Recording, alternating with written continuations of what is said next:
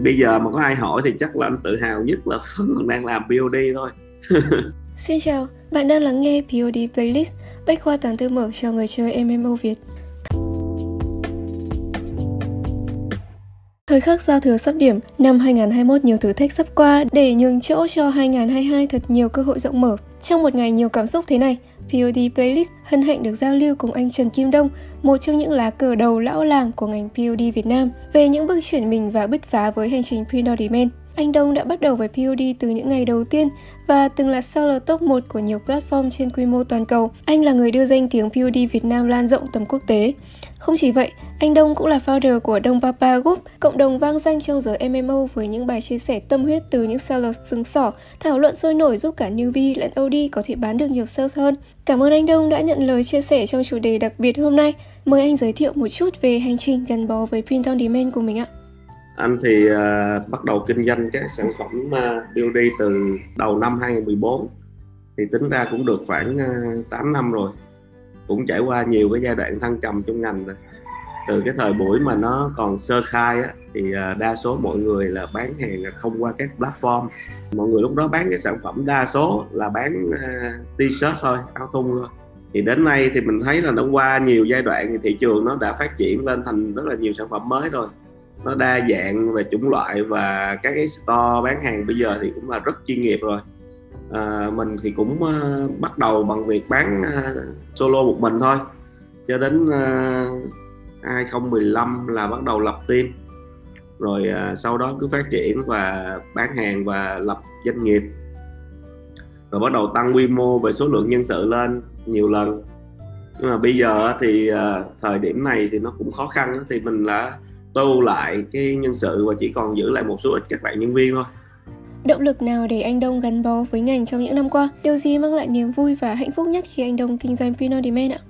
Những cái chiến dịch thắng lợi thì mình vui, mình hạnh phúc thôi. Nhưng mà đỉnh điểm của anh cảm thấy tự hào nhất là cái hồi mà anh đoạt cái giải thưởng top 1 seller trên T-Screen á thì cái giải thưởng đó là gần giống như là toàn cầu mình là seller người Việt Nam mà mình lại là là top một thế giới. Thì mình cảm thấy rất là tự hào. Mặc dù là cái uh, profit mang lại á nó không nó không nhiều bằng những cái campaign sau này đâu. Nhưng mà cái cái giải thưởng đó là cái giải thưởng khích lệ tinh thần anh mà. Anh có một cái tủ nhưng mà truyền thống vậy đó kiểu mỗi lần mình nhìn lại cái giải thưởng cái cúp đó với cái cái mẫu đó cái mẫu đó là một cái áo t-shirt Restream tặng rồi anh còn lộng vô cái khung treo vô trong cái đó nó thì anh nhìn là anh rất là vui. Cho nên là nếu mà trong ngành Brandon Event á, à, thành công được một cái chiến dịch mà nó có thể mang ra khoe được á chứ không phải là một cái chiến dịch mà mình phải giấu đi một cái chiến dịch mà mình có thể tự hào với người ta được á thì mình thấy rất là vui. Vui nữa đó là vui nữa là mình giúp cho được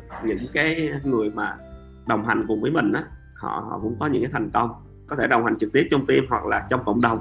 Cũng có rất là nhiều ờ, inbox kiểu mới mua nhà mới mua xe gửi lời cảm ơn kiểu vậy á, thì mình đọc được cái đó mình cũng xúc động mình cũng thấy vui.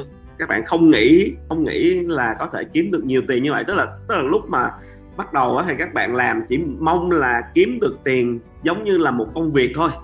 Nhưng mà sau đó các bạn kiếm được tiền nhiều là nhờ giống như là giống như dùng một vài cái câu nói của anh để khích lệ các bạn rồi giống như là để scale up cái cái tư duy của các bạn lên để các bạn các bạn thắng lớn vậy đó kiểu vậy. Còn lúc đầu là các bạn cứ kiếm tàn tàn tàn tàn đủ sống tháng vài ca tháng vài ca đủ sống. Nhưng mà uh, gặp anh thì anh anh chia sẻ thêm thì các bạn tự nhiên đột phá lên được uh, vài chục ca vài trăm ca thì các bạn cảm thấy rất là vui. Có nhà có xe thực ra là thắng đó là đa phần là nhờ các bạn hết tự lực các bạn hết. Anh thì chỉ giống như là chỉ khích lệ tinh thần là chính thôi cổ vũ thôi. Anh đừng nhớ có thời điểm mà hả chạy quảng cáo ờ, Facebook một ngày rất là nhiều tiền xong mà anh cho một cái bạn đó là bạn sinh viên thôi. Bạn nó gặp anh thì bắt đầu anh chia sẻ rồi anh cho xem một vài cái con số để mở rộng cái con số của bạn nó lên. Sau hả, 3 tháng sau là còn phá luôn cái kỷ lục mà số tiền spend trong ngày của anh luôn. Bạn đó cũng rất là giỏi. À, đa phần là các bạn tự làm được nhưng mà các bạn chưa nghĩ tới thôi chưa nghĩ tới số lớn lớn thôi đó, thì à, đó là những cái khoảnh khắc mà mình cảm thấy rất là happy trong cái ngành này là người đã từng trải qua những ngày đơn độc chủ động làm mọi thứ từ con số 0 đến khi phát triển với những đội nhóm được chuyên môn hóa và lui về quản lý anh Đông đã chứng kiến nhiều biến động và luôn duy trì được phong độ thành công của mình dù với vai trò là một chiến thuật gia hay với một chiến lược gia. Đây cũng chính là chủ đề chính của buổi chia sẻ hôm nay. Không biết là khi còn trực tiếp tham gia vào từng công đoạn kinh doanh và đến khi giữ vai trò lãnh đạo, điều phối các đội nhóm làm việc thì anh Đông sẽ có những kinh nghiệm khác biệt ra sao? Trước khi đến với những nội dung chuyên sâu hơn về những chiến thuật kinh doanh, anh Đông có thể chia sẻ về bước đầu tiên của mình không? Campaign đầu tiên đến với anh thế nào ạ? À, campaign đầu tiên thì à, một cái dịp rất là tình cờ thời điểm nó còn sơ khai lúc mà mới bắt vô mới bắt đầu mà vô ngành đó thì thì anh được một cái bạn ờ, là chia sẻ cái bán hàng uh, print on demand này. À, lúc đó thì mọi người chỉ bán mấy cái áo cũng rất là đơn giản thôi là chỉ một vài dòng test về tên tuổi các kiểu thôi. Thì anh được bạn đó uh, chia sẻ luôn cho anh cái file photoshop luôn. Anh chỉ việc thay lại cái tên uh, là là là anh, anh tăng lên bán thôi. Anh lúc nào cũng giữ trong lòng cái, cái, cái sự biết ơn đối với người mà dẫn dắt à, gọi là giới thiệu anh vào cái ngành này mà thậm chí còn xe luôn cả cái file uh, Photoshop cho anh để anh làm những campaign đầu tiên nữa mà tại vì anh không có biết làm thiết kế uh, còn biết ơn mãi cái người mà đầu tiên anh anh xem giống như là ân nhân vậy thay đổi hoàn toàn cái cuộc sống của anh luôn theo anh Đông thì người bán POD có nên mix Chen và Nix không? Một số case study anh nghĩ sẽ phù hợp để người mới có thể bắt đầu trong năm 2022 là gì? Theo mình thì nên nên nên mix Chen với Nix lại, cộng thêm personal line nữa. Giờ newbie gia nhập vào thị trường thì nó cũng khó. Nhưng mà theo ừ, trước giờ team anh bán mà thậm chí ngay bây giờ cũng còn đang bán được luôn đó là những cái niche về các cái nghề nghiệp á ví dụ như là y tá hay là kỹ sư hay là thợ hàng vân vân bla bla rất là rất là nhiều cái niche đó mình kết hợp thêm theo trend cộng với lại ờ, uh, personalize cho người ta thêm hình ảnh các sự lựa chọn nữa và bản thân anh xưa nay là bán nhiều nhất vẫn là job mọi người có hay để ý đến những cái áo top của anh là áo về papa hay daddy này nọ nhưng mà thật ra là anh bán áo chóp nhiều cái số lượng mà đơn á từ áo chóp nó nhiều hơn những cái áo family rất là nhiều. Tại vì family thì nó khi mà nó nó nó có cam win á thì nó win to hơn thôi. Nhưng mà những cái áo chóp của anh thì nó hết mẫu này đến mẫu khác mà nó bán số lượng ít ít ít, ít thôi. Nhưng mà tổng đơn á thì nó lại nhiều hơn cái family của anh nhiều lắm. Cho nên là nếu mà khuyên cho anh newbie thì anh chỉ khuyên là có thể nghiên cứu cái niche job mix thêm cái trend cộng với personal life vô cái ngách các cái ngách job đó thì thì bán được. Đó chắc chắn là bán được luôn á tại vì hiện tại anh là cũng đang bán kiểu như vậy mà. Mình chọn những cái job nào mà nó ít người thôi ít người làm cái job đó đó thì mình sẽ uh, volume nó nhỏ quá một số ờ, một số team mà họ bỏ qua họ không làm thì những cái newbie có thể làm những job kiểu như vậy. Thì mình có thể làm nhiều cái nhỏ họ không làm được cái to có thể làm nhiều cái nick job nhỏ cũng được. Em xin hỏi một câu liên quan đến dòng tiền cổng thanh toán là một trong những điểm khác biệt khá lớn giữa kinh doanh đa quốc gia và nội địa. Anh Đông thấy đâu sẽ là những khó khăn phổ biến và cách phòng tránh khi sử dụng cổng thanh toán PayPal? PayPal thì uh, nếu mà nói giờ nói về cái này thì nó nó thiên về kỹ thuật rồi. Thì anh nghĩ là mỗi một cái cổng hay là một cái đơn vị thanh toán nào đó thì họ cũng có những cái policy của họ. Thì mình uh, mình cứ tuân thủ theo thôi. Còn uh, đương nhiên là ở đây thì chắc là thực tế mà nói thì không có ai rảnh ngồi đọc hết tất cả cái policy đó. Nhưng mà mình có thể là làm cứ làm cứ làm đúng cái công việc của mình rồi khi mà cần á, thì mình có thể họ họ, họ nhờ họ tư vấn trực tiếp cũng được. Mình có thể gọi điện lên hoặc làm việc hoặc là live chat với support cũng được. Thì uh, từ đó thì mình cứ liên hệ trực tiếp ấy. nếu mà nếu mà nói ban thì cứ tốt nhất cứ liên hệ trực tiếp với ban thôi. Mình cứ xài thôi rồi tới đâu mình gỡ tới đó nếu mà có vấn đề theo anh cứ như vậy thôi, chứ đừng có sợ, tại vì nếu không, nếu mà cứ sợ thì mình sẽ không làm. Đó. Là cứ vô làm rồi gặp vấn đề gì thì mình làm việc trực tiếp để mình à, giải quyết từng từng cái từng cái. Đó. cảm ơn anh. Những câu hỏi cuối cùng của nhóm chiến thuật kinh doanh, em xin dành cho yếu tố design nhé. Như anh có chia sẻ thì anh không trực tiếp thiết kế mà sẽ đánh giá artwork của những designer. Vậy có điểm đặc biệt nào giúp anh đánh giá design có thể ra sale hay không? Thường thì ờ, thường thì cái này phải bán thử mới biết được. Nghĩa là đôi khi anh cũng phải bán thử nhiều mẫu luôn cùng một cái idea đó mình thử mẫu này mẫu kia.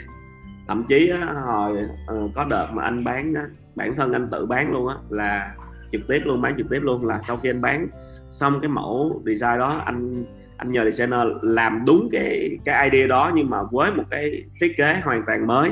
Anh lại bán tiếp thêm đợt nữa mà cái đợt sau bán còn tốt hơn đợt đầu luôn cho nên là thật ra là để, để đánh giá design ra sale á, thì phải bán thử mới biết được. Kiểu mình đừng có đánh giá theo hơi chủ quan quá. Đôi khi có những cái mình thấy nó không đẹp nhưng mà lại bán ngon. Kiểu như vậy đó.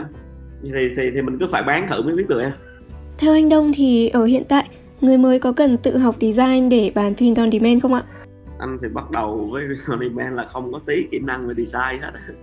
thật ra là thật ra là là đúng là theo là nên thuê design vì thật ra là nếu như mình mà mình bỏ công sức nếu mình chưa có tiền thì mình phải tự làm thôi. Nhưng mà nếu mình bỏ công sức vào á một cái thiết kế rất là nhiều à, một cái design rất là nhiều công sức và tâm huyết vào mình tốn rất là nhiều thời gian. Ví dụ như là 3 ngày để mà làm xong một cái thiết kế. Mà nó nếu mà lỡ bán không được thì mình sẽ rất, rất là dễ bị mau nản mình có thể là fail một cái như vậy mất 3 ngày hay một ngày thôi chẳng hạn nhưng mà một tuần à, hay là một tháng mà mình làm được có tầm 10 cái 20 cái design mà mình ưng ý nhưng mình lại bị fail hết thì nó rất là dễ bị um, nản nó dễ bị chán nản á. Cho nên là anh nghĩ là thuê design thì nếu bán không được thì mình chỉ bị mất mất một ít tiền thôi. Nhưng mà mình đỡ bị mất tinh thần hơn. Anh nghĩ là nên thuê design. Tại vì công việc chính của người làm BOD là bán hàng mà design thì nên để cho designer làm chiến lược là tập trung vào hành động, chiến thuật quan tâm đến phương pháp những chiến lược gia tốt sẽ nghĩ chuyện làm cái gì và để cho các chiến thuật gia làm nó như thế nào trong nửa tiếp theo của buổi trò chuyện hôm nay, chúng ta sẽ đến với những chiến lược kinh doanh được anh Đông đúc kết từ bề giấy kinh nghiệm của mình. Để bắt đầu thì anh Đông có thể chia sẻ về một cuốn sách yêu thích và đã ảnh hưởng đến anh nhất trong quá trình kinh doanh không?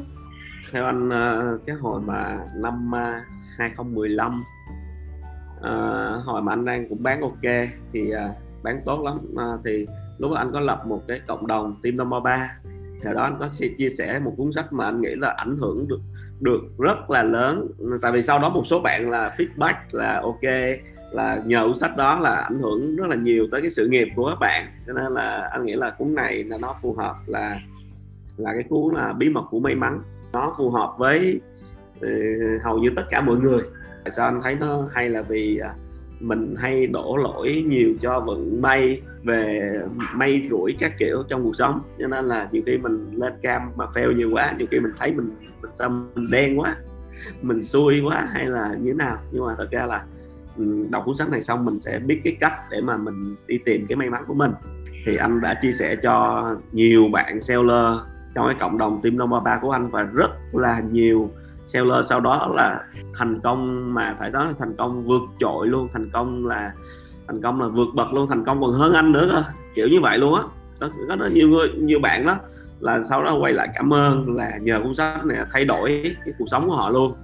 Đó là cuốn sách bí mật của may mắn. Anh rất là tâm huyết cuốn này. Với anh Đông thì đâu sẽ là khó khăn lớn nhất mang đến thất bại cho người bán phim on demand ừ tại vì thật ra thì anh cũng cũng cũng trải qua nhiều cái thăng trầm rồi cho nên là nếu mà nói thất bại thì cũng không có ngại để mình chia sẻ. Thật ra là nếu như mình không bắt kịp được xu hướng à, không cập nhật kịp xu hướng thì mình bị các đối thủ qua mặt hoặc là mình bán chậm lại mình khó khăn hơn vân vân.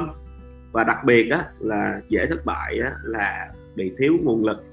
Nguồn lực ở đây ví dụ như là nguồn lực về tài chính nè nguồn lực về công nghệ nè nguồn lực về nhân sự phù hợp nè vân vân thì khi mà mình mình biết mình thiếu cái gì thì mình sẽ um, tìm cách để mà bổ sung hay là những cái điểm yếu đó. Hoặc là mình có thể thay đổi cái mô hình uh, kinh doanh của mình sao cho nó phù hợp. Ví dụ như anh thì anh cảm thấy là anh không làm được một cái team uh, một cái doanh nghiệp uh, to uh, vài trăm người hay là cả ngàn người. Nhưng mà anh có thể làm một vài cái team nhỏ ok. Thì anh cứ làm theo team nhỏ thôi anh có thể scale theo dạng mà scale theo team nhỏ. Trên anh quản à, quản lý nó sẽ nó nó phù hợp với uh, với anh hơn. Hơn là còn những bạn nào có năng lực về quản trị doanh nghiệp từ những doanh nghiệp to vài trăm tới vài ngàn người thì các bạn có thể làm một thứ thôi. Một một một doanh nghiệp đó còn anh thì cứ làm từng team từng team cũng được. Nói chung là ừ, tùy theo cái nguồn lực của mình. Còn nếu mà thất bại thì anh nghĩ là không bắt uh, à, kịp uh, xu hướng và thiếu nguồn lực thì sẽ dẫn đến thất bại vậy còn đối thủ cạnh tranh thì sao? Anh Đông có xác định những đối thủ cạnh tranh trực tiếp của mình không ạ? Thường trước giờ mình làm thì mình không có à, không có để ý lắm tới về vấn đề là đối thủ cạnh tranh trực tiếp, tại vì nhiều quá. Đối thủ thì cả cả chục ngàn người á, cả chục cả chục ngàn team á à, từ OB cho đến UB bây giờ để ý tới đối thủ thì mình chẳng có thời gian làm gì cái khác cho nên là thường là anh không có tập trung vào đối thủ mà tập trung vào bản thân mình trước. Rồi mình nghiên cứu xem trên thị trường người ta có cái gì mới, có gì hay, rồi mình áp dụng vào tim thôi. Cái nào phù hợp nó thì mình giữ lại, còn nào không phù hợp thì mình bỏ đi, vậy thôi. Cho nên là anh nghĩ là cứ hả, làm tốt cái việc mình trước đã. Rồi đừng rồi chứ bây giờ đối thủ biết bao nhiêu cho đủ. Đó. Cảm ơn anh nếu vậy thì làm sao để anh Đông có thể tạo được những dấu ấn riêng cho store print on demand của mình? Anh nghĩ thì uh, nếu mà làm các store riêng thì nên một là theo ngách nào đó chuyên một ngách thôi hoặc là theo một cái dòng sản phẩm nào đó thì chuyên một dòng sản phẩm thôi. Để sau này khi mình bán tốt mình bán nhiều rồi mà khi mà nhắc tới sản phẩm đó thì người ta sẽ nhớ tới mình. Rồi nhắc tới cái ngách đó thì người ta sẽ nhớ tới mình.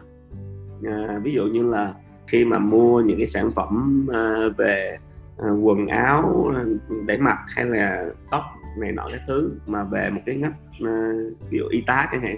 Thì khi mà bán được nhiều thì sau này những bạn những bạn y tá bạn chỉ nhớ tới cửa hàng đó thì họ sẽ tiếp tục họ lên họ mua những cái sản phẩm khác liên quan liên quan tới cái ngách đó, đó hoặc là À, một dòng sản phẩm cũng được. Nhưng mình có thể uh, làm chuyên một cái dòng sản phẩm một cái store chuyên về uh, áo khoác hay là một cái store chuyên về giày hay một cái store chuyên về ờ, uh, áo thun thôi hay là chuyên về um, cốc thôi hay là chuyên về poster thôi.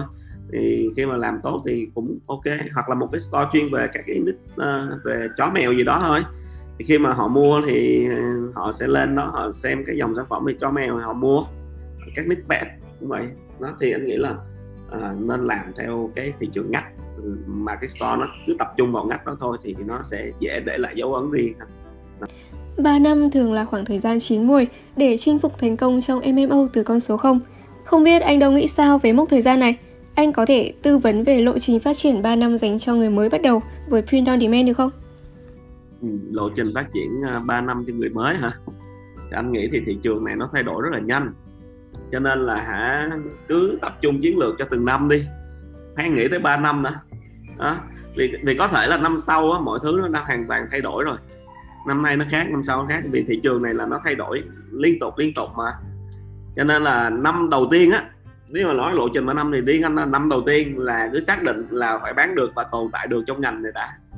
Đó. Rồi các năm sau thì cứ tùy tình hình mà lúc đó tính tiếp chứ ờ, mình đừng có nghĩ bây giờ 3 năm mình phải làm gì trong 3 năm, tại vì thực ra là mình cũng đâu biết năm sau nó xuất hiện cái trend gì mới đâu.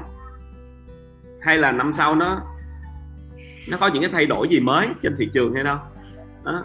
Ví dụ ví dụ như năm sau không không bán đi được trên Facebook nữa chẳng hạn, ví dụ như vậy thôi. Thì lúc đó mình mình đã phải thay đổi hết toàn bộ chiến lược mình hay sao? Cho nên là anh nghĩ là cứ làm từng năm thời gian ngắn thôi tại vì thời cái thị trường này là nó thay đổi liên tục liên tục cập nhật mỗi ngày luôn mà. Đó. Vậy thôi. Năm đầu là cứ xác định tồn tại trước đã. Đó. Còn bán được thì quá tốt nhưng mà anh nghĩ là cứ phải tồn tại được với ngành trước đã. Nha. Trong quá trình làm việc cùng những đối tác cũng như những khách hàng tại hệ sinh thái công nghệ Shopbase, em nhận thấy có một trong những tiếc nuối lớn nhất của anh chị em, đó là mình đã không bắt đầu sớm hơn, không quyết tâm sớm hơn và đã không quyết liệt hơn trong những ngày đầu tiên. Vậy anh Đông có thể gửi một lời khuyên từ một người đi trước dành cho những người muốn sở hữu doanh nghiệp Print Demand của riêng mình được không? Bắt đầu nhỏ thôi, tối ưu dần khi mà bán được hàng rồi, có tiền rồi mình lấy tiền đó mình tái đầu tư.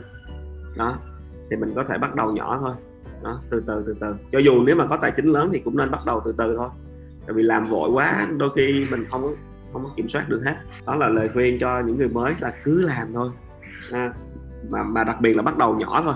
Phải tối ưu. Ừ, phải tối ưu. Cảm ơn anh Đông về những chia sẻ tâm huyết dành cho POD Playlist ngày hôm nay. Xin chúc anh một năm mới dồi dào sức khỏe và sẽ tiếp tục thành công với con đường mình đã chọn. Cảm ơn em, cảm ơn Shopbay đã tạo điều kiện cho anh có một cái uh, buổi chia sẻ vào những ngày cuối năm sắp chuẩn bị đón năm mới. Chúc cho shop bay uh, cũng một năm mới thành công chúc cho, chúc sức khỏe các anh chị em, nhân viên ha sang năm thì à, năm mới thì có nhiều cái niềm vui mới Hy vọng rằng nội dung podcast ngày hôm nay sẽ hữu ích với bạn trong hành trình tìm kiếm doanh thu triệu đô với dropshipping và print on demand. Bạn muốn lắng nghe những chia sẻ tiếp theo về chủ đề gì? Đừng ngần ngại mail cho POD Playlist theo địa chỉ support.shopbase.com Cảm ơn bạn đã lắng nghe và theo dõi POD Playlist. Chúc bạn nhiều sức khỏe và thành công!